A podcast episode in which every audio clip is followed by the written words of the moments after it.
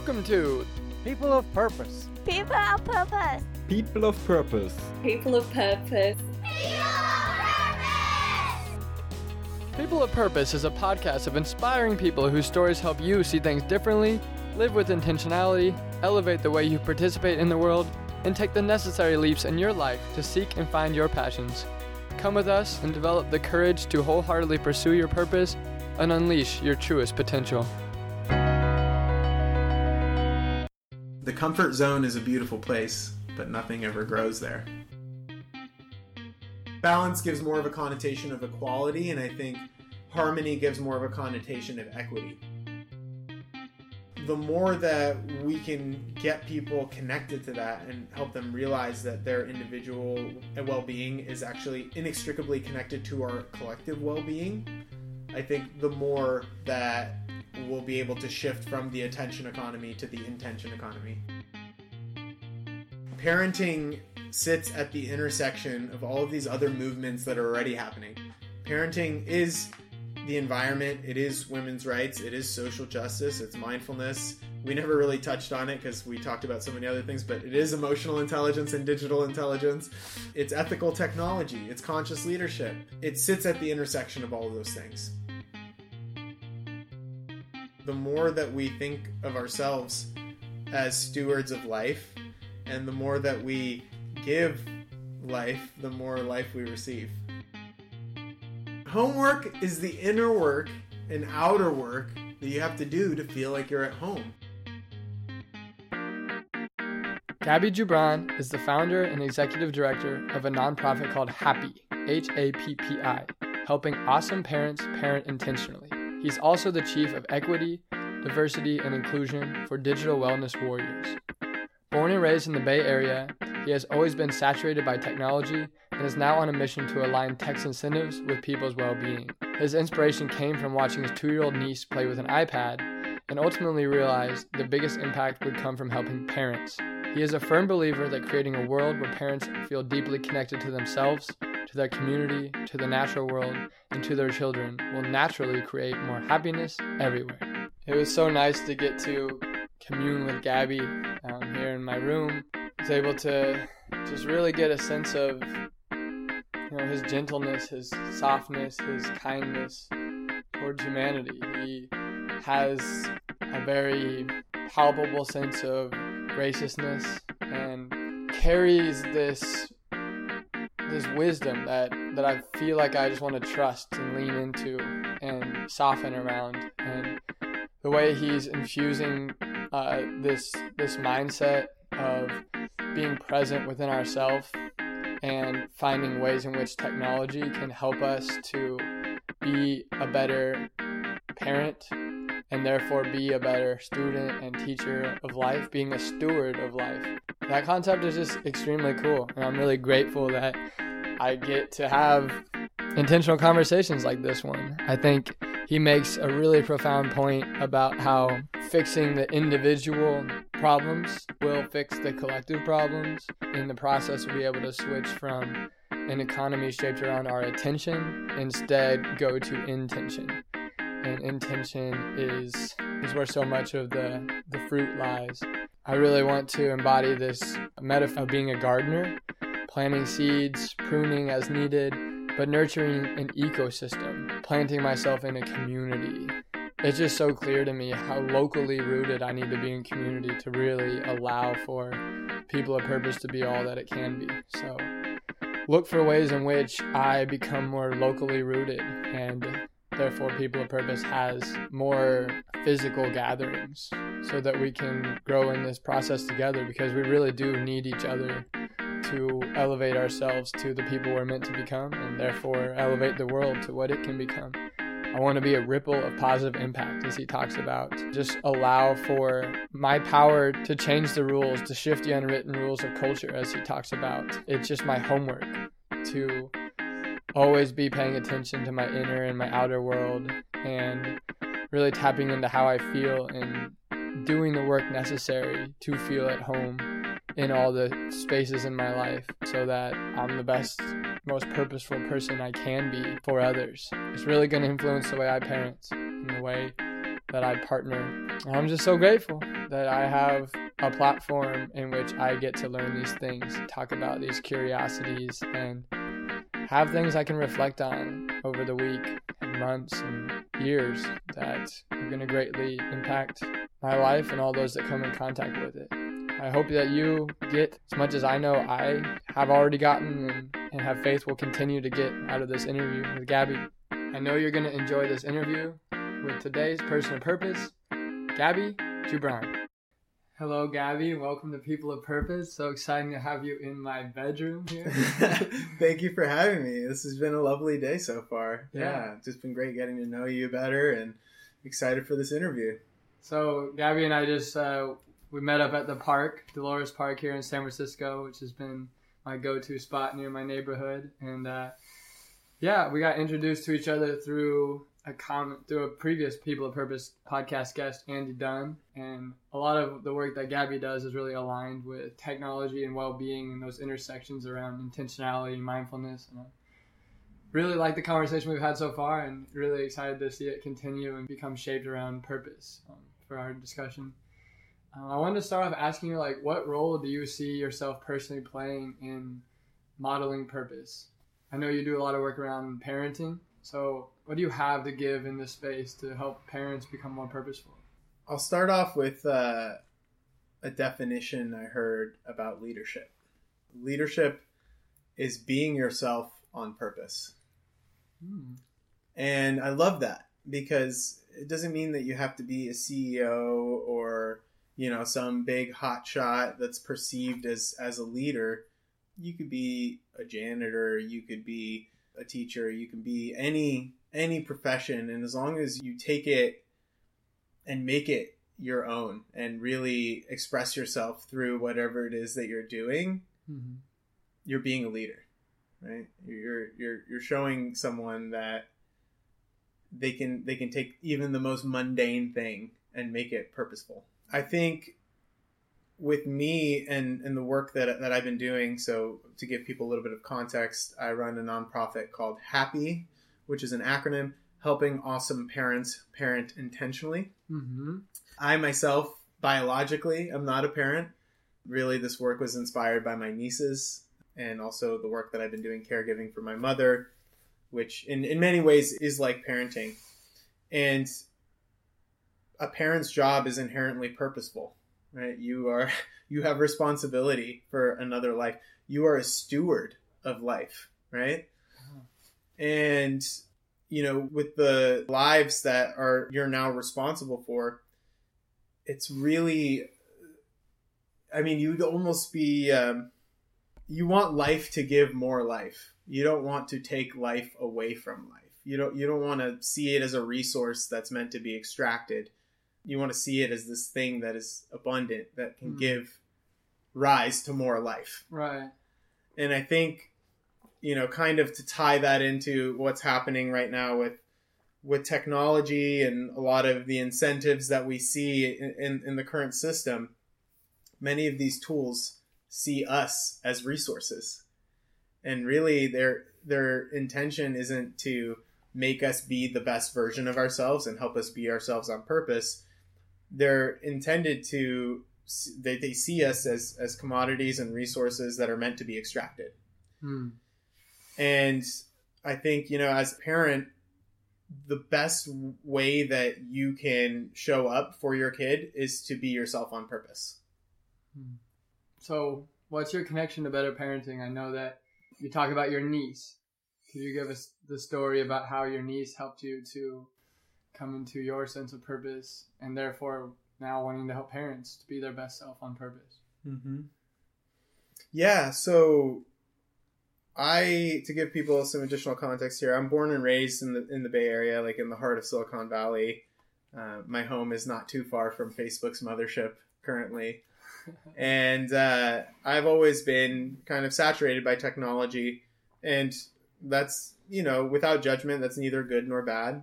And I knew that I would once I finished college likely fall back into working in tech because I could live at home and and save money, and I could also work in tech and make money. um, wow, amazing. yeah, brilliant. It's like just like every mid twenty year old. Yeah.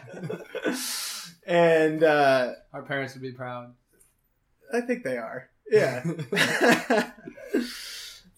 and in the course of, of working in tech, I worked in a job at, right after school, and for three years, I did well. I got promoted. I was successful. You know, I was making $150,000 a year. Amazing, right? I had never thought that would be the case like three or four years out of school. Right. And on paper, like, yes, check, check, check. All the boxes are being ticked.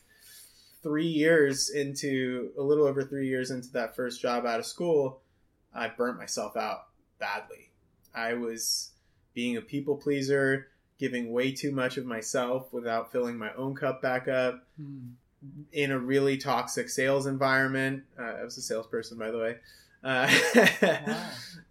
you know, not knowing how to process or channel any of the emotions or stress that I was experiencing, my body was like, hey, what are you doing? You're really not taking care of me or yourself in any way right now. And I was getting these burning pains in my stomach just Wow. from, from too much stress. Basically, physiologically, what was happening was my stomach and my esophagus were constricting, and the acid from my stomach was burning the lining of my esophagus. And that's a metaphor for what was actually going on in your life at the time too. Basically, yeah. and so, you know, I had all these grand visions of actually going with my job to live in Australia. And I was like, you know, I just need to get away from the Bay Area. That's going to be my, what's really going to help me. My body was like, nope, that's not what you're doing. And so I quit my job. I, I went, I went traveling for about six months to Europe, to South America. I came back and I was like, I'm going to work in tech again but I'm gonna not live at home anymore, and that will help some of my stress level. You know, build a home for myself in San Francisco. Mm-hmm. Bunch of other stories, but you know, I kind of found myself hitting a similar point. I didn't physiologically feel the pain, but I I anticipated it, and I kind of sensed what was was happening, and I was like, you know, what am I doing? Well, I'm selling products to some business so they can optimize some function of their business, so they can sell more products to another business, to a consumer business. To what end? Why? Like, what's the point? So you're reflecting a lot on the impact you were having Yeah, in that role. totally. And I, I knew that, like, at the end of the day, I was a number on a spreadsheet. And if I didn't meet a specific number, they likely would not be keeping me around. Mm-hmm. And that's, you know, that's not necessarily anything to do with the company itself, but more the culture that I was working in, like around me, the larger, broad tech culture. Mm-hmm. And around that time, I, you know, I'd come home on weekends to um, spend time with my family and to take care of my niece. And I saw that she's had an, I mean, she's had an iPad in her hand since like one and a half, which is not uncommon these days. Right. And what starts off very innocently is going on YouTube to learn animal sounds or ABCs. Very quickly, by way of autoplay, recommended video feeds, turns into sponsored content for, you know, toys and candy and chocolate and Play Doh and like really all the sugar your eyes could ever want. I like to say it's literal eye candy Wow. and that's at best. You know, there's some uh. really dark holes of YouTube that kids can get down where in order to generate views, people will, you know, just put in keywords that they know are going to show up in the recommended video feeds. They'll take the kids' favorite characters and they'll have them do like nef- nefarious things and like it's really pernicious content. oh my. So that's like And you're just observing this over her shoulder? yeah and i just saw all this happening and i was like whoa not okay i have to do something about this. You know i i, I love this being more than anything. There i feel like i have to do something with this. I can make better content than that. You know i, I think i mentioned to you uh, originally my plan was to create children's content make it so that it was fun and friendly and engaging and parents would want to actually watch it with their kids. Right. right? And I was, I was going for new age multicultural mr rogers for the internet or happy gabby Uh, yeah. Happy Gabby. Yeah. but you know, as I was mentioning, as I started going down the path and I was really intending to do that, I started realizing like, okay, if I love this being so much, how come I don't love myself like that? Mm. And in the process of really reflecting and thinking about what what my intention was and in putting that kind of content out there, I started to ask myself, was is this actually going to have the biggest impact? I, you know, really over the course of a few months came to a decision that no, it wouldn't. It wasn't going to have the same impact that I really want to have. And it's because the problem that I was noticing is a symptom of a much larger problem, which is the attention economy. The fact that mm-hmm. businesses can make money by sapping your attention and that you are seen as a resource that's meant to be extracted and I can make money off of that. Yeah. And so in getting to that under, level of understanding, I, I realized that it was more important to focus on educating parents, helping them take better care of their own well-being, really help them focus on building more meaningful community, helping them understand that when you reclaim your attention and you focus on your own sense of self and making conscious choices, that actually has a massive ripple effect. Not only does that impact you and your relationship with your child, but that can impact your com- community and Earth. Yeah, and I noticed that you already your acronym is H A P P I, and the first A is awesome. So you already call the parents awesome in your acronym. Like, can you talk more about that mindset? Like, why do you come in with that mindset that parents are already awesome? Mm, that is a very good observation. Uh, you know, most people don't call out to that. I think it kind of uh, flips the current thinking. What we're told, and this comes at us from so many different angles, and technology is really a magnifier of this. It isn't trying to tell you that you are not enough as a person to right. begin with, but it will magnify those messages that are already out there. There are tons of them. Hey, you know what? You you you need this thing in your life, and let me tell you why. Because you're not enough for these reasons, and wouldn't you want to be more like this? Mm-hmm. Um, and so I think the name Happy, helping awesome parents parent intentionally, it tells you everything that you need to know, or maybe perhaps rediscover about yourself. Hmm. In that, well, what is it that we're doing? We're helping. Who? Awesome parents. Because right. you are enough as a person to begin with, and you want to grow and become a better version of yourself, and we want to help you with that. Mm-hmm. How are we doing that? By parenting intentionally. When? All the time. Where? Everywhere. Why? Because of happiness, right? Mm-hmm. Ultimately, that's what we want for ourselves and, and for our kids. Right. And, uh, you know, there was a 75 year Harvard uh, research study that came out a few years ago on happiness. And, and uh, the, the major finding that they found was that the people who live the the longest, most fulfilling, and happy and purposeful lives were the ones who had the most meaningful relationships in their lives. Yeah, yeah, I remember reading that. Yeah, and so it's you know kind of shifting people out of a mindset of scarcity of you know I am an individual or my family needs to be taken care of and you know we need to collect as many resources for ourselves as possible into well i'm just you know one part of this large ecosystem right? I'm i'm uh, i'm a unique individual and i'm going to be most happy when i can be myself and contribute to something much bigger than myself. Right. And in this sense com- connecting that the Harvard finding of relationships and connecting with something bigger, that's where parents kind of come in. It's like this is your chance to have this really meaningful, engaging relationship with another human, eh, your child, and together work towards making a more purposeful world. Yes, and also having meaningful relationships with people in my community. Right. You know, I think kind of again coming from this mindset of scarcity, we're we're in competition with one another. Um, where oh well, my kid has to check all of these boxes and they have to go to this school and they're going to do piano and swimming and they're going to do all right. of these things. And that way look it'll be quantifiable. Look i can prove that my kid is successful and th- therefore i am successful as a parent. Right. Right? And you know it connects to what we're seeing now in social media where people kind of want to put out the highlights, the the movie trailer of their life, Right. right? And this is look at all these amazing things that I'm doing, and you know, inside is is that also how you're feeling? Hmm. And I think by building more meaningful relationships with the people around you, it helps you realize like, oh, these are just fellow human beings and they struggle with some of the same things that I do. And some of them have more wisdom than I do in, in areas of their life. And I have wisdom in, in parts of my life based on the experiences that I've gone through, right? Mm-hmm. their kids a few years younger than mine and so i have a bunch of uh, amazing tools and tips and maybe even extra like resources like a, a crib or you know things that i don't use anymore that i can give to this person right So it's like humbling yourself to be that student of life, of your relationships and community, but also elevating you and empowering you to also be a teacher.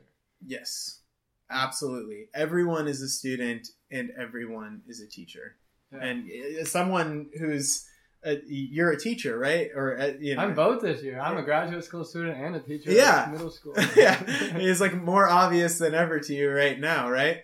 And not even in the program itself that with the specific curriculum and the way that you're learning and, and being taught, you're also learning a ton from the students, right? Oh, yeah. They're constantly, whether or not consciously doing it, they're teaching you things. Oh, yeah. I wrote like a pretty extended blog post on this when I was teaching in Thailand. If anyone wants to, to read that, it's on the Student of the World blog that I had there. But essentially, like that's how I got like culturally assimilated in Thailand was through my students. I moved there by myself. I had like a four or five day orientation, and then all of a sudden I was just there. and my students were how I learned how to say things, how I learned what was normal, what was what was taboo to be doing, and I had to like pick up what level of English they were at because I was given no curriculum or lessons. I just had to make it all up as I went. It was very humbling. yeah. So like my first like month was just like find out as much as I can from my students. Like where are they at? Like what are they what are they hungry to learn? What excites them? What engages them? I mean that process like I became a much better contributor to my community. And I felt like I earned my way into being in those spaces rather than like impressing upon them some sort of like ivory tower of knowledge or whatever. Like, I'm the English master. No, Right. that's like to teach English into like a different culture. You need to understand so much of like what's going on in their minds. Do they like working in partners and groups, or do they need to work individually? Do they like things that engage their creativity and sense of expression, or do they want it to be more like quantifiable and rigid and logical? And like different cultures have different ideas of those those things. On top of just the fact that they're an Eastern-minded culture, so they learn in community, and they want to talk about food. Yeah, those sort of things. I mean, I want to talk about food too. Yeah. But here we want to talk about progress and career and like individual like trajectory or whatever. And I feel like the discussions there were less about that. Yeah. I think you know you're you're getting to a really critical.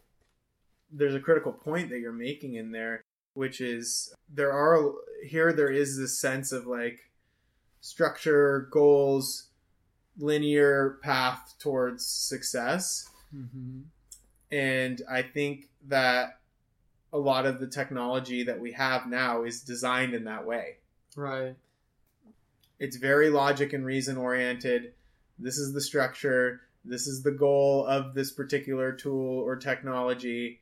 And going back to like Eastern minded uh, culture, you know, you mentioned community, you mentioned basic human things like food and Yeah. nature, right? Yes. the, the people who are designing these tools that we have now, they have really wonderful intentions.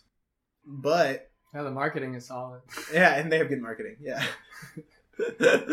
uh, a lot of them have really wonderful intentions. I won't say all of them. And they're also very disconnected from from land and from community and disconnected from their bodies. Right.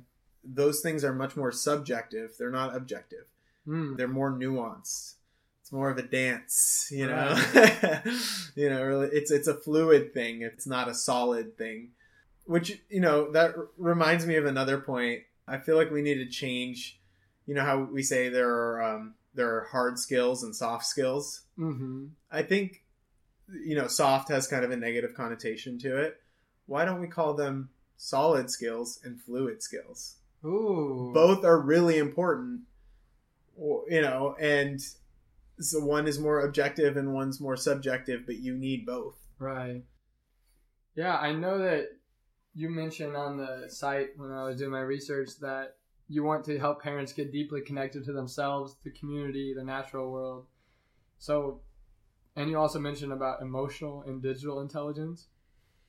What's that intersection about? How do you, Hmm. Connect all those things, especially emotional and digital intelligence? That would be an example of a fluid skill potentially. Can you elaborate? Yeah. Uh, basically, I have all of the answers and everything is figured out, and you just need to listen to me. Wow. I'm just kidding. no, I, I'm here to say that I don't know what's right for you as an individual, and I'm not here to tell you what's right for you as an individual. I think the current model is like, this is the way that you do things, and, and this is how you can do this thing. And it's like, well, actually, that may not work for me based on my culture, my experience, Mm-hmm. traumas that I've experienced in my life, so many things, Right. right? I think that the more that we can connect to ourselves first and kind of the experiences that we've had in our own lives and what sort of patterns we're seeing in terms of how we're showing up in the world and not judging ourselves or shaming ourselves but again coming from a place of curiosity Right. and saying like huh i wonder why this keeps happening right what is it that keeps putting me in this situation where i meet a person who is not you know supporting me in a good way or i keep finding myself getting really frustrated or reactive in this situation let me think about that and figure out how to shift that Right. into something more positive. It may be a story that I'm telling myself, right? A Mhm. self limiting belief that I have about myself. Oh yeah, we're all characters in our own narratives. Totally. Yeah. And I am someone who's still working through a bunch of self limiting beliefs about myself, right? It's it's an ongoing process. But I think so much of it is, is about being kind and compassionate towards yourself. And the more that you can do that, the more it opens you up and cultivates more awareness for yourself of like I see another person who is treating another person wrong instead of you know having a really negative reaction going like man i wonder what's going on in that person's life that they got them to this point where they're Right. treating another person this way right really just about focusing on that that curiosity and you know sometimes it is justified to get involved in a situation and break something up and you have to really cultivate more discernment as opposed to judgment Huh. and I think that takes time. It takes experience. It takes really being in tune with what's happening and, and drawing from previous experiences that you've had to to use that discernment. So when you see like when a parent sees their child engaging in activities that they wish they weren't doing on the internet, what should that parent's response be? What should their mindset be before as they're approaching the situation? I, I don't want to prescribe anything, but I think a generally a good rule of, of thumb is to open up a comfortable space where you can ask questions and really learn why your kid might be looking at the things that they're looking at or playing the games that they're playing Right. and really try to understand what's happening in their world. And I think one of the reasons that parents are really struggling right now with technology, and we all are, we're all struggling right now with the, the current design of technology, is generally speaking, with parenting, you want to create good boundaries with your kids. Mm-hmm. And especially in, in the early stages of their development, give them limited choices. You want them to still have choice, but a limited amount of them. Mm-hmm. And when you give a child technology, all of a sudden there are zero boundaries and Mm, unlimited choices. right. And you can feel pretty unsafe in that kind of environment. You don't know that you're necessarily getting into the deep end until you're already in it, Mm-hmm. right? And so I think if you you come with that kind of understanding and really not that place of reactivity and judgment and like, hey, I'm going to turn off this game or, you know, you better put that thing away or I'm shutting down all of your devices. Mm-hmm. Your kid isn't going to necessarily know why that's bad because they were enjoying whatever thing it was that they were doing. And they're thinking, okay, well, my parent just doesn't get me or doesn't get it. I'm going to find another way to do it. Mm-hmm. Right. Because I enjoy that thing, whatever it is. Right. And so I think, again, the more curious you are, the more you're asking questions, the more you can get to a place of understanding. And instead of looking at the symptom of what's happening, really get to, to the root of it. Mm-hmm. And you- you're saying like oftentimes our children are mirroring a problem we have within ourselves. Absolutely. Yeah. I, I, I would also uh, completely agree with that. Oftentimes, going back to everyone's a student and everyone's a teacher, your kid is probably teaching you a lesson in some way, and you may not necessarily be have your you know your perception opened up enough to be able to pick up on what it is that's trying to come through Mm-hmm.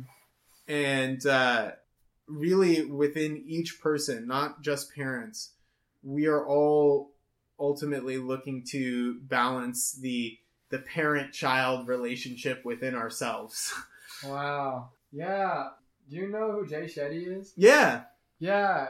I, I've, I've been really inspired by him the last two years. He's educated me on a lot of these topics, I feel like, through his Mhm. videos and stuff. But he makes this distinction between, he says, like, intelligence is like the parent of the mind. It says, like, you need to, like, give up this, this thing that you really want to do so you can have what you actually, like, know that you want to have. It's like that self discipline thing. And then there's the child mind, which is like, oh, this feels good. I want to do this. And balancing those two is, uh, yeah, it's, you're a parent and a child in your own mind all the time.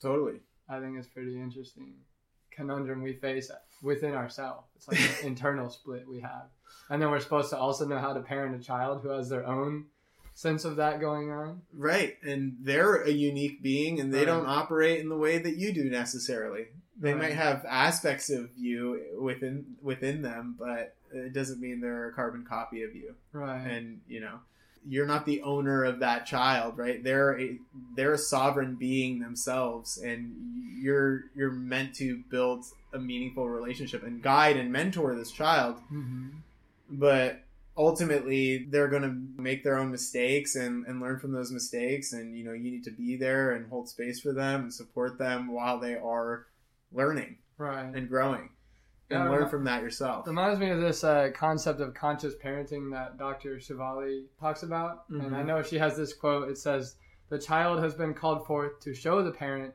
where the parent has yet to grow. We talked a little bit before this interview about this, this concept. Do you think children have a special role in showing us this mirror to our undeveloped self? And what do you think we need to do to fulfill this, to close this gap and um, stop using our children to fulfill this idealized version of ourselves? Hmm. that we're projecting onto them. yeah wow that's a deep one this is a deep question Yeah, I'm interested. uh, yes, I think you know going back to what we were saying as as mirrors for ourselves. Oftentimes, when a kid is throwing a tantrum or having a rough time, uh, really it's it's a call out for attention and Mhm. presence in some capacity. They need you to be there to comfort and calm them down, not say, "Hey, I'm going to put you on timeout because you're not acting the way that I want you to act." Hmm. And I think it's something that's kind of been conditioned into us from you know as young an age as we were able to you know receive information. I think it's been pretty commonplace that you know if you do this, then this is going to happen. If you get an A, then I'm going to go take you out for ice cream. But if you, you know, break this thing, well, now you're going to be punished. You're going to be in timeout. And it's Mm. always this perpetual carrot or stick type of motivation along the ladder of success. And I say success in quotations, which people can't see. I saw it. you saw it. You were there. And I think the more that we can understand that developmentally this kid can't necessarily uh, process and and understand that what they're doing is being perceived as wrong is something that like we need to to take to heart and and it's like oh their prefrontal cortex isn't developed yet and so we know that this child developmentally cannot understand and the fact that they're freaking out right now also means that they're not going to be able to learn whatever it is that I'm trying to teach them now in this moment. Right. oh yeah, that's a true thing. The amygdala. yeah, you know the fight or flight sense of thing system. And so, if a child is feeling their feelings, we have to let them feel their feelings, right? And that's something that we need to learn from as well, because oftentimes we trap up our own feelings because you know we don't necessarily feel like we're in a safe space or Hmm. comfortable space to be vulnerable and share that. The more that you can model that it's okay for a kid to feel those feelings, I think the more that it's going to serve both of your relationships. And you know, I think I mentioned it to before. I think I see a lot of my work and running workshops is about creating spaces that are comfortable enough for people to feel uncomfortable. Hmm. It's a nice iron paradox. It's a nice paradox, right? And I think, Creating spaces that are comfortable enough for people to be uncomfortable. yeah, Wow. What does that look like?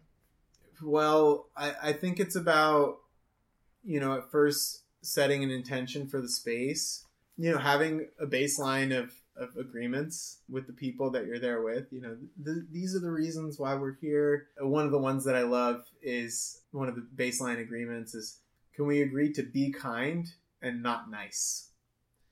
Hmm. And what I what we mean by that is sometimes people will just be nice in order to avoid an uncomfortable situation or conversation Mhm. and you know just kind of be passive about it. But if we can understand that we're we're here to get outside of our comfort zones and grow a little bit, and if we're, we're kind in in how we go about approaching that, Right. we we're all going to be better off as a result of that. That doesn't mean we're not going to have an uncomfortable conversation, but that's okay. That's what this container is for. Hmm. Yeah, I like that. Hey guys, this is your People of Purpose podcast host, Tanner Badgley. Do you want to get a short email from me? Would you find value in receiving a very short email every other weekend that personalizes your path of purpose? The POP newsletter, because People of Purpose, is a very short email where I share with you the most interesting things I've recently discovered, have been thinking about, or implementing into my life each week to more personally and purposefully pursue my purpose. It will include a short update on how my podcast is helping me grow into my purpose, a quote that's been on my mind from a purposeful resource such as a podcast, book, video, or mentor, as well as a nugget of advice from my experience on how to better align and optimize your life for your purpose. And finally, I'll try to share inspiration with you on how one of our listeners is benefiting from people of purpose. So please take a small step of action right now by sending a quick email to peopleofpurposepodcast at gmail.com. You don't even need to write a message, just include in the subject header People of Purpose newsletter, and you'll receive the very next one. Here's to becoming People of Purpose. And then, what role does technology play in this same concept about, like, you mentioned offline with me that technology has allowed us to feel so comfortable that we can get something done really quickly. But then what are we doing with that time? We're just consuming more comfort. Mm-hmm. What sort of disruption do you hope to play in this in the technology space around comfort? I, yeah, I was mentioning to you that a lot of these tools they're absolutely designed for comfort because comfort is something that you can quantify and measure, and you can make Mhm. products and services out of comfort. Right. You know, especially if I'm telling you that you're not enough as a person to begin with, Hmm. right? And well, have I got the thing for you? This tool, it's going to save you all this time, and you need this in your life, right? And Mhm. I can market it well and I can scale it really well because people feel more comfortable. This quote that I love, which is The comfort zone is a beautiful place, but nothing ever grows there. Wow. And as someone who's constantly being surrounded by comfort, just be thoughtful with it. Is is this comfort serving me and creating more space and time for myself to grow in other aspects of my life and be more of the person that I aspire to be. Mm-hmm. You know, we, we live in an age of information, and ultimately, information is comfortable. You can consume endless amounts of information and never have to do anything with it. You could be the most well informed person on the planet, Yeah. right? And never have to fail. Like, oh, I know about every little thing, right? Transformation, transformation is uncomfortable. It requires taking that information, then discerning whether or not it serves you some way, Hmm. in some way, and then integrating it into your life, Yeah. which is not necessarily a linear process either. And so, you know, that's that's one of the things that when I'm holding a workshop, I say, like, look, I, I'm not here to give you information. You can get information until your, you know, your head explodes full of information, right? I'm not here for that.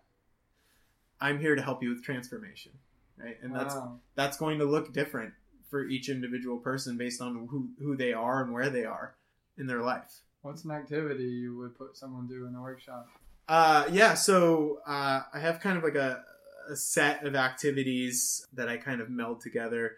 One is a, a little mindfulness practice around partnering up with someone and for a few minutes just talking about what brings you joy. Mm-hmm. So you're one person is talking, one person is listening. You you know you're you're looking at the other person in the eye, and you're just like listening to them talk about what brings them joy. And you could just see like the smile radiating from their face as they're calling up more things that bring them joy. Then you switch, and then after the acti- activity's over, you now have like this list of things that you've recalled that bring you joy. Yeah. And so I then help them think about how they want to take those things that bring them joy and integrate them in, into their life in all aspects of their life, whether it's, you know, work, love, play, or health, and all of those things, really. There's a great program and book as well now through the Stanford Design Lab about designing your life. Got it right here. There it is. Wow, there's the workbook. And they, you know, they talk. I, yeah, I did this years ago. It was excellent. I knew you were about to say that. I just said the work. Yeah, Yeah, you- love health dashboard or whatever. yeah, exactly. You you were actually grabbing the book before I even brought it up. And yeah, they talk about how work life balance is a false dichotomy, Right. right? Maybe it made sense during the Industrial Revolution period where there were very clearly defined boundaries between work and life. But now it's blurred. The lines are blurred and life is work. So like Mhm. what does that even mean? And so really I, I help people think about designing their lives ba- by integrating more of what brings them joy and helping them understand that they have agency that they can in- incorporate more of themselves into whatever aspects of their life that they're doing Mm-hmm. right it, it, help them be themselves on purpose more more frequently This is definitely key to transformation, like recognizing your agency and doing things on purpose afterwards, like with a sense of greater consciousness over what does awaken you and bring you alive and help you to find connection and flow and joy and all these things we're always after. There's ways to reflect on them and then put more of them into your life. Right. And then measure, reflect on that progress and continue to optimize. So if you do want to come from like that whole solid skills like tech sort of paradigm you, you can apply it to Mhm. designing your life i think that they kind of prove that totally instant gratification's not necessarily a bad thing if it's leading towards delayed gratification wow yeah that's another paradox again what am i doing with the comfort that is you know that i am grateful for that's being given to me? One am i aware that this is amazing that i have these comforts? And two if i am aware of that am i grateful that i have it? And now that i'm grateful for it what am i doing with this this time and space that i'm being afforded by it? Mm-hmm. you know, going back to the importance of, of solid skills and fluid skills, there's an amazing analogy about parenting called The Gardener and the Carpenter. okay yeah what is that Yeah, I'd love to share it. So this is it's a book that was written by a researcher at Berkeley. Her name's Alison Gopnik. What, what I find with carpenters, and I I feel like there's certainly a lot of carpenter parents in the Bay Area, you know, they have a vision for this house that they want to build. And they're very meticulous about executing on that vision. They make a blueprint for it, They measure twice, they cut once, they can control every single variable of how the house looks like on the inside and on the outside. Mm-hmm. And they're thinking, you know, once I finish building this house, I'll be so happy. I'll finish this project that I had in my mind, this vision. And I think generally what happens with strictly carpenter parents is one of two things. They build the house and it doesn't turn out quite the way they want it because they're human and they're imperfect. And so they're disappointed in the house that they built. That's sad. It is sad. They Uh, built a house. They built a house. That's amazing. Yeah. the other general, generally, the situation that'll come about is you built the house, and that's all it is. It's a house and not a home. The foundation isn't rooted in anything, Oh. right? You made a kid who checked all the boxes and did all the things, and you know, on the surface, like, wow, it's this beautiful house. But once you get inside, you're like, hmm, this doesn't feel right. I don't, I don't feel at home in this place. Yeah. Yeah. You don't have an intimate connection with your kid anymore. Mm-mm. That's It- sad. That is, it's also very sad. now, a gardener, on the other hand, plants a seed in the ground. Mm. And in the case of a parent, you don't even know what the seed is going to grow into. You've basically planted an anonymous seed. What you want to do is create an environment for that seed to flourish. Make sure it's getting plenty of sunlight and water and nutrients. Right. And you want to prune some of the leaves and branches, but from a place of love and not out of fear, really for the future flourishing and growth and development of this plant. And you also have to humbly accept that there's so much that's out of your control.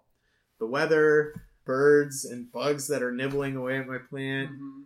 and the fact there are all these roots underneath the ground and I can't see them, but they're sharing nutrients with all the other plants around it. And some of them are good and some of them are bad. And so ultimately, what's more important than you tending to your individual plant is the ecosystem. If the ecosystem is healthy, your plant will be healthy.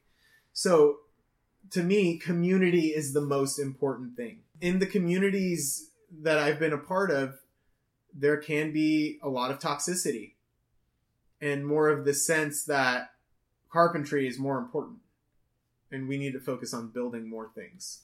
Right. But if you think about a gardener, they're not thinking about when they're finished gardening. They're enjoying the process of gardening. Hmm. And the more time they spend in the garden, the more attuned they become to the needs of the garden. Right? So that's not to say that carpentry is bad. Like we need carpentry and good carpentry can actually facilitate more growth hmm right? But like to give a concrete example here, if you were really interested in learning to play the guitar. Mhm. there is a carpentry style structure and way for you to get better at like learning how to play the guitar. But as a parent, I'm not going to tell you what songs you need to play, right? Right. you want to you want that kid to kind of naturally grow and be like ooh this one this one would be really cool. Or maybe you have songs that you like to listen to and you play them when you're around your kid and maybe they decide they want to play that song right Mhm. that you love right? But again that's their decision. Right. and so you know again it's it's about finding harmony between those two things. I don't necessarily always like to use the word balance because i think the word balance can give the connotation of like oh wait i'm not i'm not straight i'm teetering i need to, i need to do more of this one wait no wait need to do more of this one and i think um so you know balance gives more of a connotation of equality and i think harmony gives more of a connotation of equity and, and making I've sure never heard that. How's how equity? What? because when when something that's coming into harmony you're, you're doing all the right amounts of those things and they're all they're, they're feeding into each other really nicely Yeah, I can see how that's equitable now because you're providing the equal like access to opportunity that that certain kid needs. So it's like personalized to their needs and allows the parenting to take care of itself. It doesn't have to be this like blanket solution. It's designed for your child to access their inner self, bring that forward. mm-hmm. Oh, That's cool. yeah i mean we can even look at it from the context of the education system right it's you know in theory in theory equal right and we Mhm. say you know an analogy that i might use here is like we say hey everyone gets a free pair of shoes And, you know, initially you would think that's great. But if those shoes don't match my foot size and my style, like it's just a pair of shoes. Like, what am I Mhm. going to do with it? Right. Right? We, Right. we, want, we want something that's more equitable. Yeah, of course. Yeah. We're always talking about that in the education program I'm taking because I'm working in communities that haven't received equitable education for generations, and it's a huge problem, definitely. Yeah. What role do you think technology is having at creating more equitable solutions to better parenting? Hmm. I think it's almost like inherently inequitable. here's a here's a perfect example of this. For me, like based on the data that they're collecting on me and what sort of interests that I have, when I go on YouTube and watch a video, I might see an ad for a meditation retreat or maybe some like Allbirds shoes or you, know, you know some kind of you know wellness program or whatever it is. Whereas you go to a kid in a um, a low income community, a food desert, they're getting ads for Jack in the Box and McDonald's and all of these things that are not good for them, Right. right?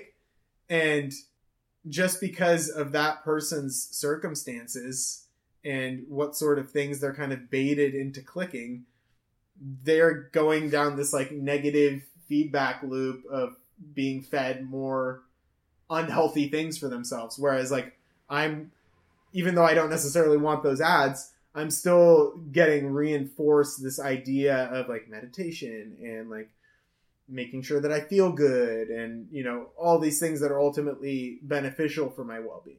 Mhm. So I think in, in the current system that the attention economy, it's you you can't really necessarily create something that's equitable. Hmm. That's a good answer. Yeah, and I think we can move away from it, right? I think really the core of my work and the way I see this is parents are the biggest agents of change, whether or not they think about it that way that yet. But you know, if we really Hold want on. You're saying in our culture, parents are the biggest agents of change? I think generally speaking, right? They're stewards of life. I think that parents not only are they connected to the education system, the workplace, where they spend their money is really impactful, whether it's uh, philanthropic or It uh, informs our political decisions too. yeah, it it informs so many things. People can vote with their dollars. People Mhm. vote every day. They don't necessarily think about it that way hmm but parents have a ton of the purchasing power in terms of what's happening Moms, especially. especially moms yes definitely if we want these systems to create more products and services that support our well-being then we as individuals have to prioritize our own well, uh, self-care and well-being Right. so that the system goes oh well there's actually demand for this now there's a market for it let's start creating more products and services that support that right Mhm. you know, if you look at, especially here in San Francisco, you know, there's a reason that there's yoga studios everywhere and spaces for meditation that are creeping up all over the place and soul cycles and vegan and vegetarian restaurants is because there's enough demand that was built where it became economically viable to start producing those things Right. uh, and, and and making sure that they can stay afloat in this area um, the same thing is starting to happen with technology now Yeah. where people recognize that well you know my privacy is important to me. You know we have the gdpr that came about in europe which has you know much stricter regulations on in terms of uh, how we manage people's data. People are understanding that their attention is valuable. And just because something is free doesn't mean that you're not paying for paying for it with your valuable attention. Mm-hmm. and ultimately who you are as a person is based on where you place your attention and what memories you're able to keep and hold on to. Hmm. And so the more that we can get people connected to that and help them realize that their individual eh, well-being is actually inextricably inextricably connected to our collective well-being i think the more that we'll be able to shift from the attention economy to the intention economy Wow. That is profound what you just said. I really want to unpack some of that stuff. So, That was excellent. I thank you very much. This is like one of the top reasons I continue to have a podcast is how what I get to think about. That it's not every day you hear someone spout this profundity like you're able to do right now for me. So thank you. well, thank you for placing your attention on people of purpose. so you made this statement at the end of it. You said like our individual well-being is like inextricably tied to our collective well-being, and that's the key to shifting from the attention economy to the intention economy. Is that correct? Yeah, I said that. That's pretty smart. so, first off, can you do the first half of that? How is the individual well-being so tied into the collective well-being? And then just I'll ask it again, but just so I don't forget, Mhm. what's the difference between an attention economy and intention economy? Yeah, an individual's well-being. You know, again, I I think it it comes from the perspective of not seeing a person as a resource that's meant to be extracted and Mhm. operating from a place of scarcity where oh i need i need this. I need more of this. I need to, to hold on to this and keep it in reserve. But seeing somebody as a valuable resource that is actually able to create a ripple of impact right? I may not be able to quantify it but i know that a person who is happy and being the best version of themselves is having a positive influence and impact on all the people around them, whether or not it's a, a child. It could just be people that they work with or people in their community. By spending more time on caring for yourself, it gives you the energy that you need to focus your attention on and cultivate more awareness on some of the larger problems that we have. Mm-hmm. That can serve everyone. Yes. All right. Hundred percent. Yeah. and you know maybe i won't i don't see see that impact happening in another country but maybe somebody that i positively influence traveled somewhere they went to thailand they went to cambodia they took some of what they got that was inspired by something that i had learned from somebody else and they used that to positively impact another community Mm-hmm. you know, going back to the analogy of, of an ecosystem, each part of the ecosystem is is serving the whole, right? Mm-hmm. As long as it's healthy, right? If it's toxic, if it's uh, if it's got a disease, then it's actually sucking life out of of the ecosystem. Mhm. Now, that doesn't mean that the ecosystem can't be resilient and support itself and, and, and continue to thrive eventually. But if all that's being funneled into that ecosystem is poison and toxicity, the whole thing is going to fall apart. Yeah. Yeah. And even if you look at a person's body, right? If my body is an ecosystem, right, and it's got trillions of bacteria and organs in it, and you know all all of these things that help produce life. If one part of it is not being the best version of itself, it actually impacts all the other parts of it. Right. Yeah. And then it, it takes our attention. and then it takes your attention, right? And your body is going, "Hey, this part of you is in pain. You need to give this attention." And we go, "Well, no, I actually have to do this thing. I'm focused on this. You know, I'm stuck in my head. Right. My body is over time not getting the the love and care and support that it needs to be a better version of itself." We need to nurture ourselves. Yes, hundred percent. So, in whatever, whether you look at it from the micro level or the macro level, it's a fractal. The more that you you take care of yourself first, the more that has a ripple effect and impacts everything else.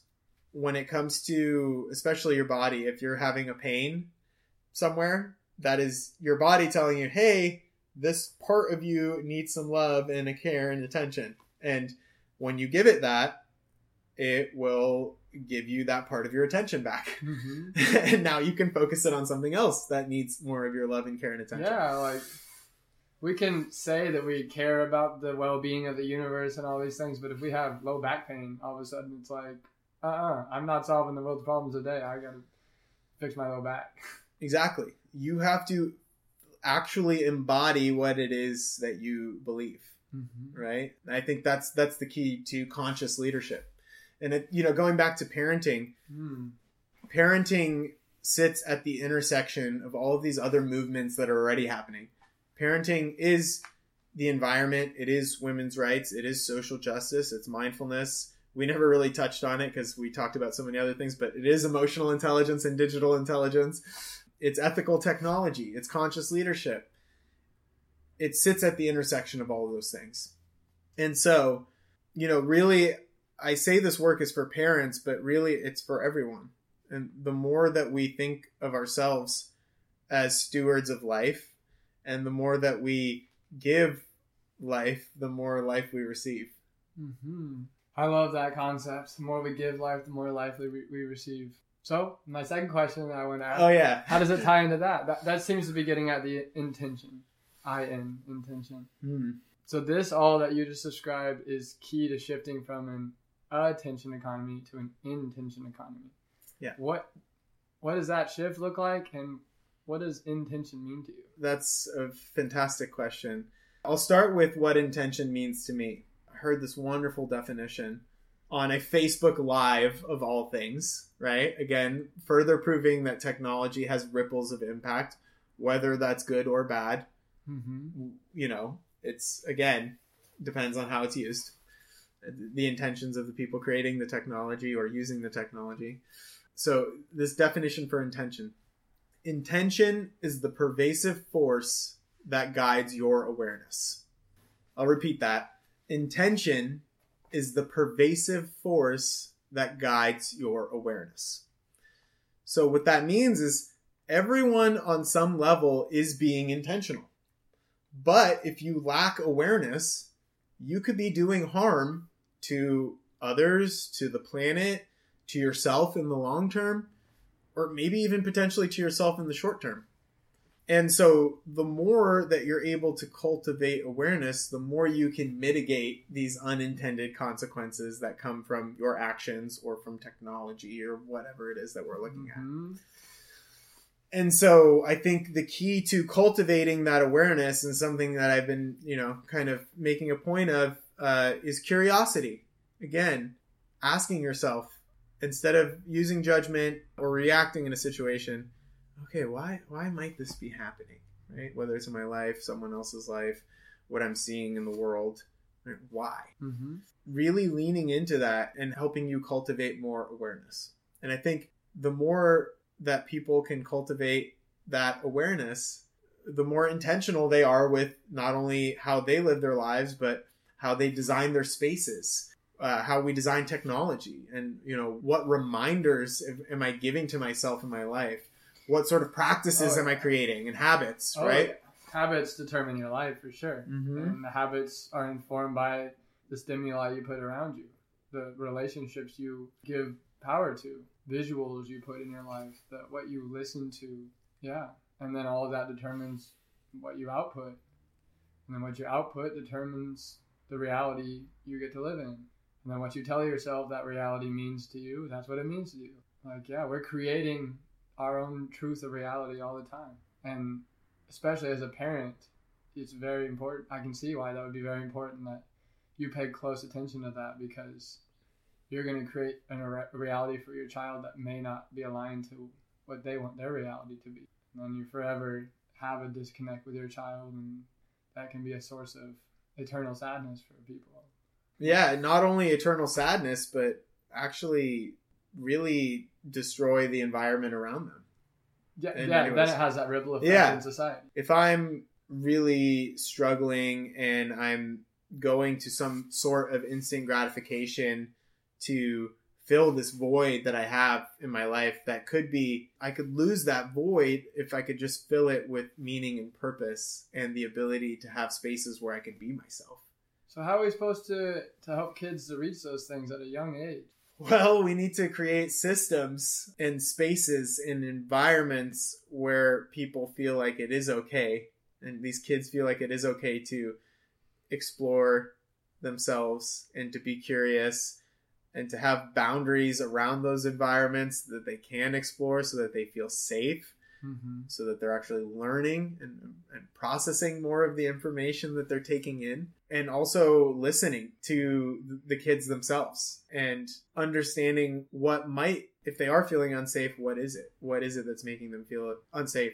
And how, how can we make that environment safe? So, what role do you have as a parent to cultivate the spaces that or the ecosystems your child is planted in? Like, you get to choose the school they go to. You get to choose to tell them what friends that they can or can't hang out with. You get to choose, you know, their bed. You get to choose so much for them. Like, and obviously, it's important to have structure in, in a child's life. So, how do you balance all that?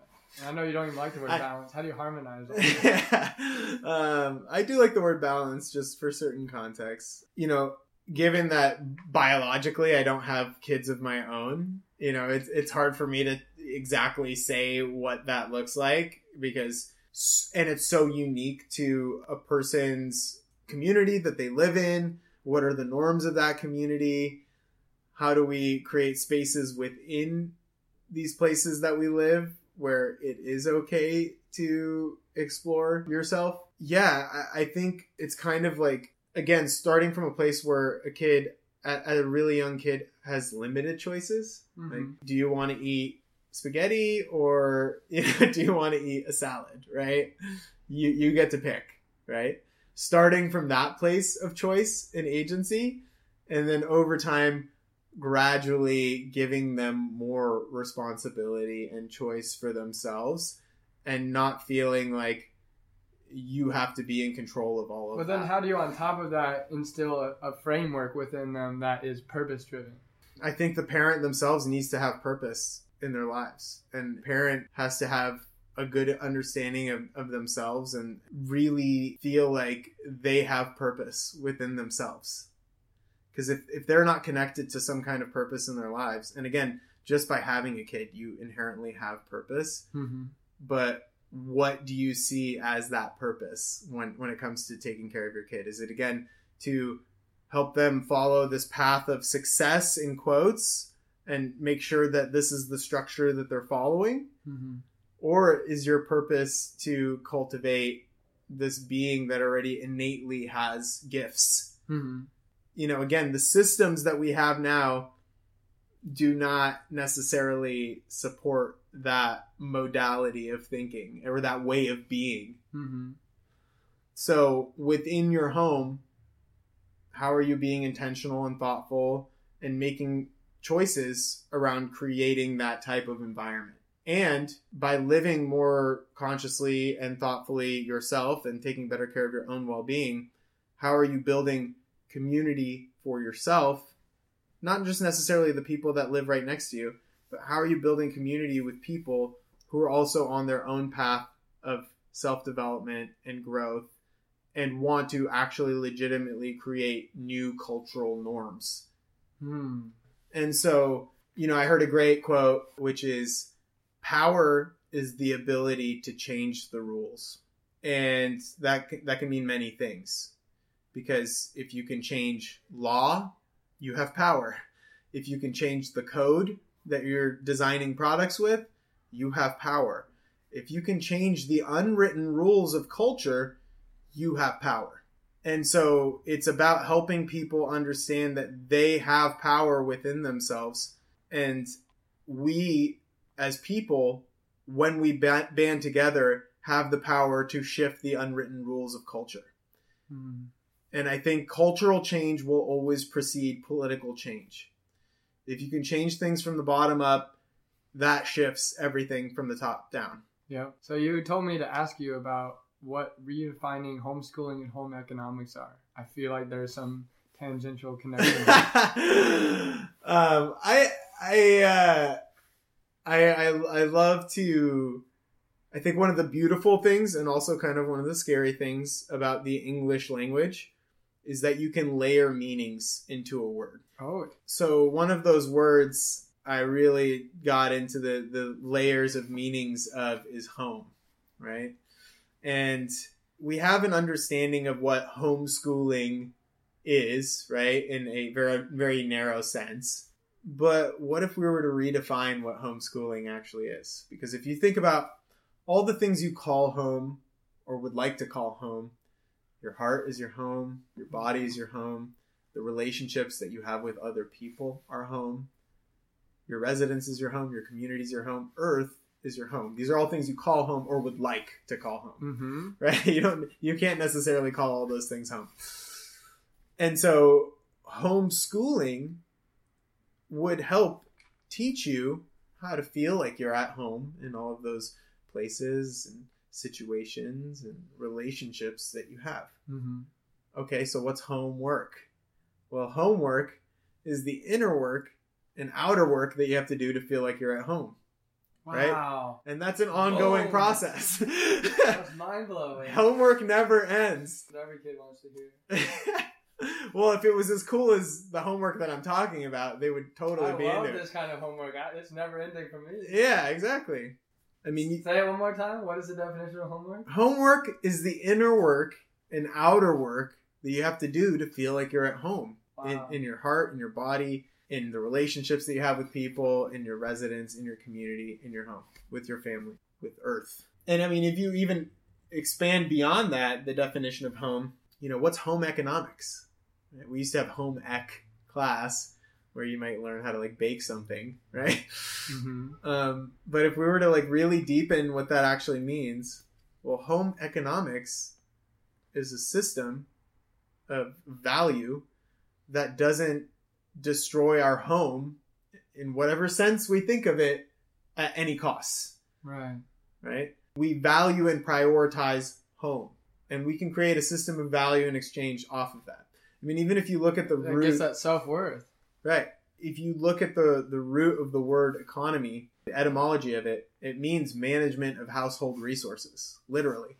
Hmm. So that's the work, play, love, health. That's the connection with community, contact with nature, sense of purpose. Yep. Wow. I love that. I love that. And then also, it reminds me of like the difference between teaching and educating. Teaching is I, from the outside, give you all these things, I tell you how to do X, Y, and Z. Educating is like drawing from within and drawing out from within. Yeah. I want to be an educator more than just a teacher. Parenting with that education paradigm, with that reframe of what it means to homeschool and manage the resources of the home. That's powerful. Did you come up with that? I think so. That, I, there might be somebody out there talking that's about it. life changing wisdom. Like, yeah, that's worthy of uh, going on Oprah show and stuff over. Maybe I can get her to come out of retirement and have a show, her show back, just so I can talk about it. Podcast that are. Oh, does she have a podcast? Yeah, I didn't know Super that. Soul Conversations. I like it a lot. That's how I found out about Dr. Shefali, is because Oprah's a big fan of her, and they've done like three interviews on her podcast about conscious parenting. All right, let's talk about purpose for a little bit. We haven't been talking about purpose? That was funny.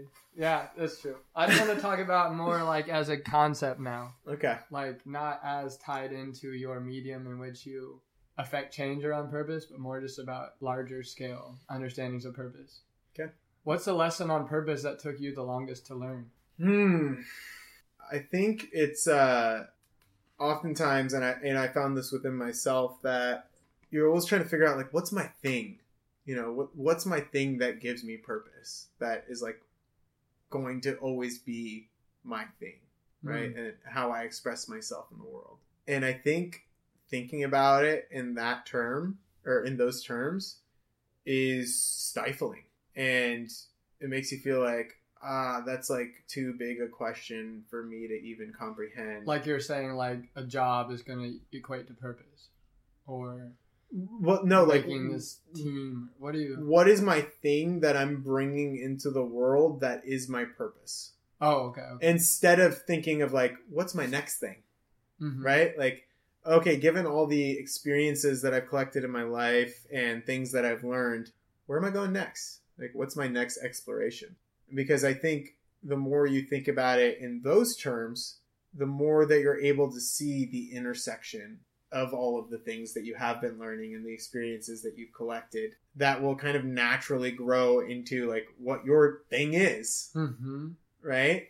And I think there's a, you know, I experienced it myself, and so many people in our generation where it's like they have so many ingredients to do something like really profoundly impactful in the world. Mm-hmm. And because they're thinking of like what the grandest scale of that thing is, they go, okay, I- I can't do that right now. There's like no way. And they just focus on whatever it is that they have to do or feel like they have to do in order to get by.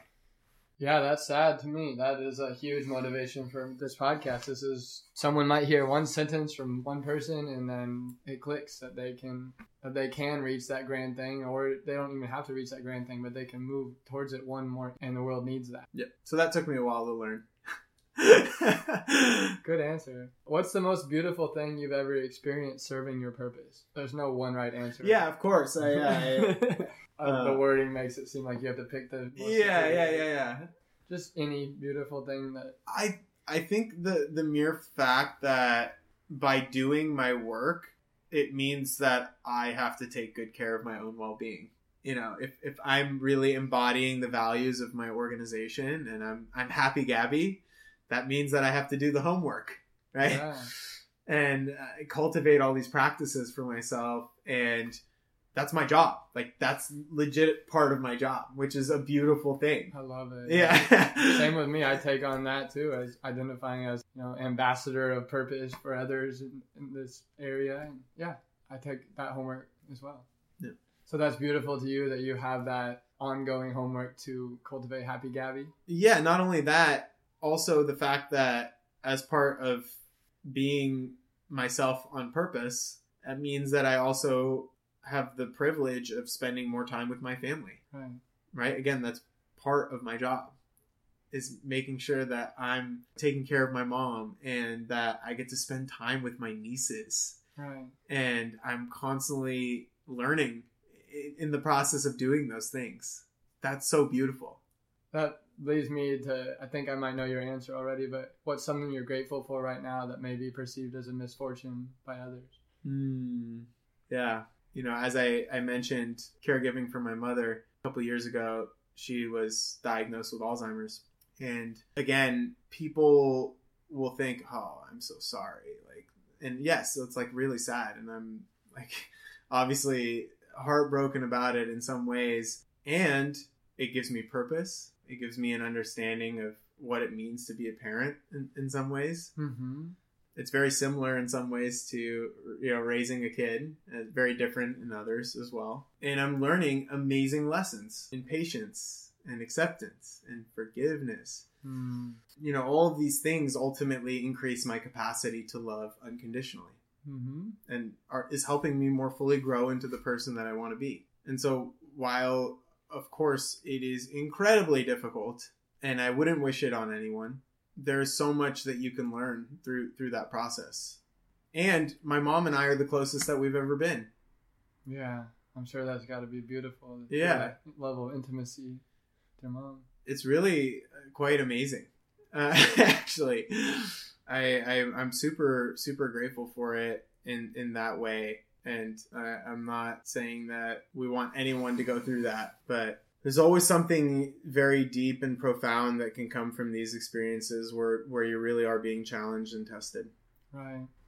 Yeah, thank you for all that work that you're doing. I'm sure she's super grateful and your family is and I feel your energy about like you carry a, a depth to it's you're not just like marketing yourself as a purpose person like you're you're doing it. It's hard work too in that kind of environment that's like yeah, it probably draws a lot out of you. It takes a lot of your energy, time, your focus, attention. which is why i have to prioritize my own self-care because if i don't i'm not showing up for my family in the way that i can And mm-hmm. that doesn't mean that I'm perfect either, right? I have blind spots, I make mm-hmm. mistakes, but the more that I am giving my time and care and attention to it, the more I'm cultivating awareness and the more I'm able to mitigate any of those mistakes from happening in the future. And it's really it's brought our family closer together as well, which is also a, a beautiful thing. Yeah. Do you think you're gonna be a parent one day? Absolutely. Yeah. I mean, not anytime in the next few years, just because I feel like I can be more, I can serve more people by not having a kid right now Uh-huh. than if I were to be a parent because it, it is it takes so much of you who you are and it's worth it I'm sure for people who are are parenting their own children but again I, I want to elevate this and, and think about it from a broader lens of like what it means to be a steward of life Mm-hmm. and how someone who's a caregiver or a mentor or a teacher or an educator how they have the capacity to help children grow and learn One more part of the equation that we didn't talk about yet was choosing a partner to parent with. mm. Do you have any insights into into that? that's a whole other component. You don't just get to choose to have a child. You got to have a, a person that share that child with. i'm i'm i don't currently have a, a partner myself i think because i'm doing so much work to be a better version of myself naturally i'm going to be finding i'll come across more people who i connect with in a very deep way. And it's you know i would say that love is not enough. Mm-hmm. you know you can you can find uh, love loving relationships with a lot of people.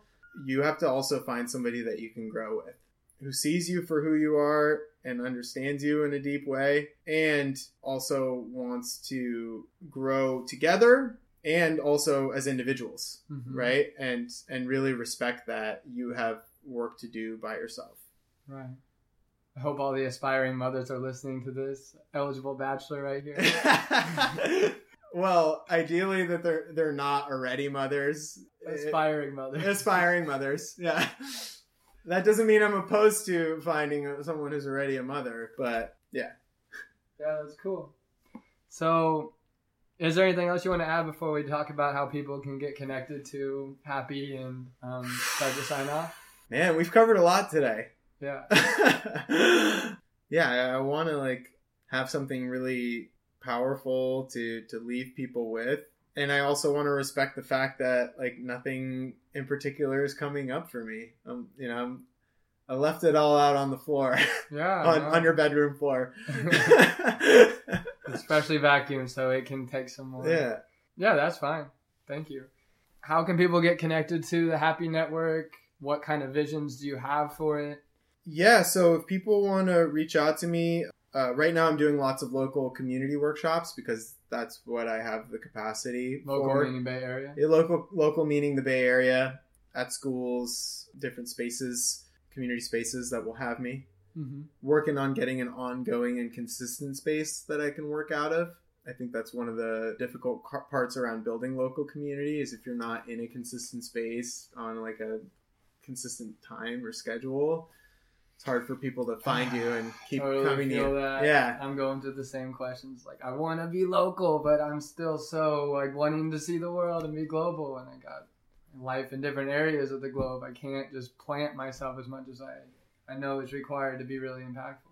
Yeah, and I think that's a paradox that many of us live in where you want to feel deeply rooted in community and you want to be able to adventure and travel and experience new things and meet new people and learn from everything there is to learn from. That's something that you know I've I've struggled with myself and I continue to struggle with as I've done a really good job building global community. Now that I've gained all of this knowledge and, and wisdom, what how how am I using it? How am I using it to deepen my roots here? And uh, yeah, it's hard. it's really hard. Um, but yeah, if you want to reach out to me, you can go to uh, happi.org, H A P P I.org. And I'm also part of another group, Trade Collective, professionals and organizations called Digital Wellness Collective. We are working collaboratively to enhance human relationships by supporting the intentional use and development of technology. So, not only educating people on how to use it better and, and more like a tool, but also what to do when you're not using technology and, and how you can build more habits and, and find more meaningful connections and experiences that really do help nourish who you are and, and, and more of the person that you want to be. And also advocating for it to be designed in a way to support our well being, right? Not seeing us as a resource that's meant to be extracted, but as a perhaps a regenerative ecosystem of Mhm. abundant resources. Right. So that's digitalwellnesscollective.com if you're interested in learning more about that. Yeah, I hope that some of what was shared today in some way and in some capacity resonated with you and it's something that you're not just seeing as information but as, as something that you can integrate into your life and, and work towards transformation with mm-hmm. Yeah i know like for me personally i, I have tons of those little points i was taking notes here during our conversation Ooh. i just want to like acknowledge the the way that you think outside the box you're on a path that's very much your own and I really respect that. I think that you do a lot to bring forth the, the gifts and be more conscious of the gifts that you were born with and to affect positive change, like you said. I like how you you are proud of your ability to have a global impact, and I think you're right to be proud of that based on what we've talked about. I think that how you're able to start to, to cultivate physical community is really inspiring to me. That's where I want to start heading with my podcast um, like you're running workshops. Like that's just awesome. That's really cool. You're going out and getting it, and you're not. It's not about seeking more wealth or more pleasure or more joy for yourself. Although those things probably will come, but you're actually like infusing a sense of purpose and having that ripple effect you talked about. And uh, just really like that. I want to like champion that spirit, and hopefully others. I'm sure people listening will capture even at least one percent of that essence that you carry. I know they're not with us in the space right now, but it's been a really joyful experience for me to get to know you over the past few hours. Thank you very much. Thank you, Tanner. Thank you for also having the awareness and the intention to create your own path and to invite more of what you want to see in the world into your space.